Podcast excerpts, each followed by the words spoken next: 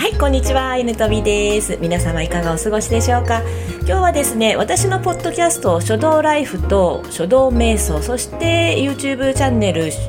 犬飛び書道教室。この3つですね同時に放送してます。よろしくお願いします。さて今日も漢字を書いていきたいと思います。今日の漢字は評価の評という字です。これは部首がですね言うという言葉。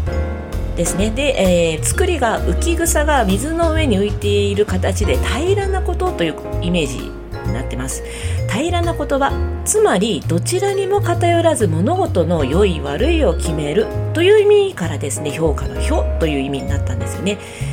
なるほどなるほどですねこれ。今日はこの評価の評という漢字から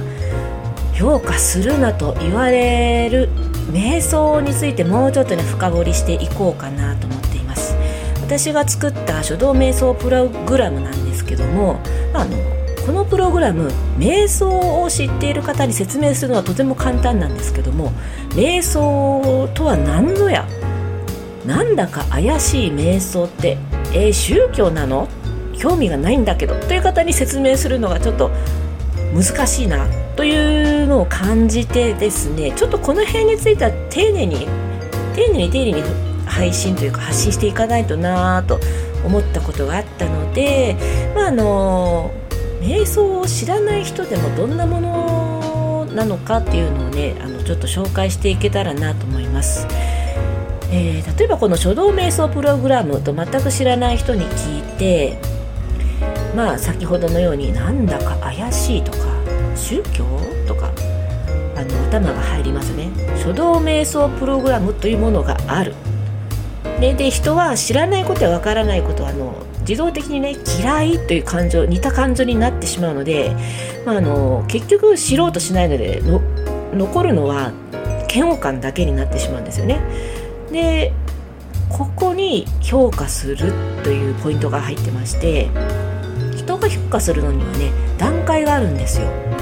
例えば、え瞑想で考えてみますと瞑想というものがある。次に考えられるのは瞑想と瞑想を知らない自分がいる。そして次には理解できないものは嫌だなきっと妙なものに違いない。そして最後に理解しなくてよいとなるわけなんですよね。で、えー、ここで評価をしないというレベルなのはどこだろうと考えた場合は瞑想というものがある。瞑想を知らない自分がいる。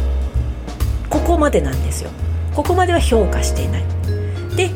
次に進むともう評価する段階です。理解できないものが嫌。きっと妙なものに違いない。こういうことが評価するとなるんですよね。評価しないから評価するまで段階があるんですよ。そこの評価をしないとこで止めてしまうというのが瞑想。の考え方になりますこれよくで、あの瞑想のまあ捉え方といいますか姿勢といいますか説明する時に評価をせずに考えを持ちなさいとかいうふうに言われるけど評価しないってそもそも何をと思ってる人多いと思うんですよね。でもうちょっと簡単なことで言えば友達と会話をしている時ここでも考えてみましょうか。例えばねお友達と会話していてその子が目を合わせてくれないとしますよね。そうした場合評価するというのはどうなるかというとお友達と会話をしている時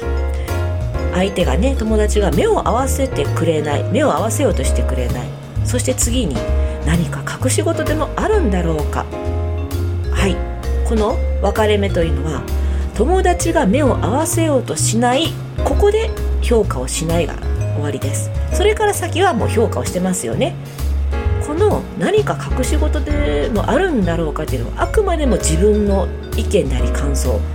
事実ではないですよね。ただの事実という評価をしないという考えは友達が目を合わせようとしていないということは事実なのでここまでが評価しない対象になります。こんな感じで私たちあの自然とねあの考えに任せていたらまああの自分の内側からでもそうですしそんな風にね外的な要因でもさまざま起こることに対してもう瞬間に良い悪い良い悪いって決めてしまう癖がついてるんですよね。もうこれが人間なので仕方がないとこなんですよ。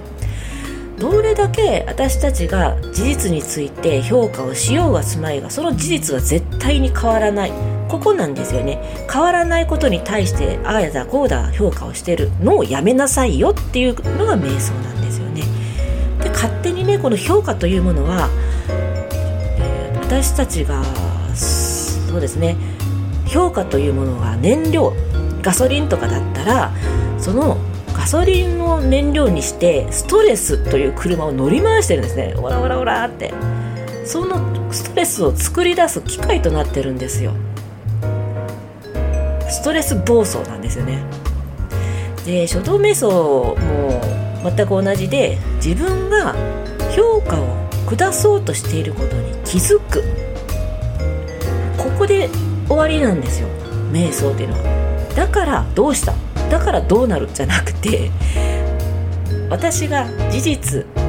変わらない事実に対してあ今評価したなって気が付くのが瞑想の形なんですよ。これをただ気が付いた自分というのをひたすら観察するんですよね。でその時に何それそんなの効果がないでしょと思う人とかあのそんななんかその、自分のささやかな感情を観察するなんて無理なんとかね。もう思ったとするでしょ？これも評価なんですよ。もうとことん評価しまくってるんですよね。もう大事なことはただ評価を下している自分がそこにはいると認識すること。ただこの一つです。まあ、他にもねいろいろ目的や姿勢などはあるんですけどもまず一つこれを覚えてほしいなと思ってですね。もうねそれ以上でもそれ以下でもないんですよ。ただ観察する、でこの練習を続けていくことによって何が起こるのかと言いますとどんなことが起きても成り行きを冷静に観察できる自分が作れるんですよ。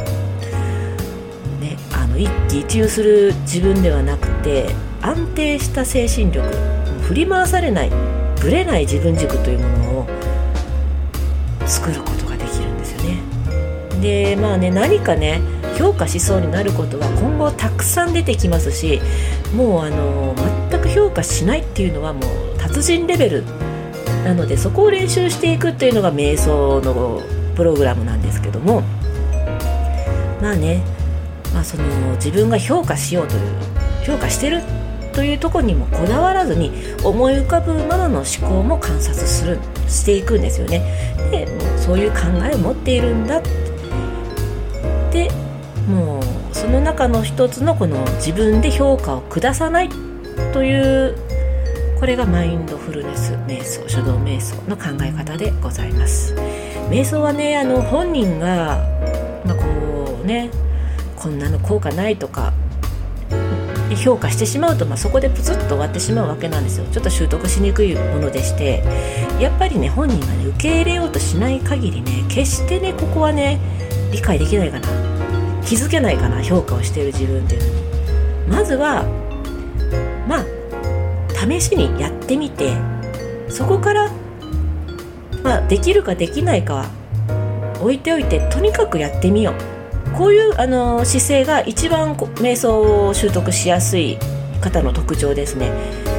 うん、やっぱりその取り組む取り組む人の態度がねとても重要になってくるんですよね。結局解決できるのはもう本人しかないんですよ周りがとにかく言っても本人がそこに気づくしかないんですよねそれを一生懸命一生懸命教えてるのが瞑想のプログラムかなと思います何事もね真剣に学ぶ姿勢が大事とは言われてますが改めて考えさせられる瞑想でございました。いかがでしたでしょうか？まああの書道だけでなくねいろんなところでもこの考えできると思うんですけどもいかにね私たちが無駄な評価でストレスを作り出しているのかっていうのが分かっていただけるものだと思いますので是非ねあの一度ねもう簡単でいいのでね瞑想というものにどんなものかね自分でされてみるのもいいんじゃないでしょうか。それでは今日はこの辺で終わりたいと思います。最後まで聞いていただきありがとうございます。犬旅でした。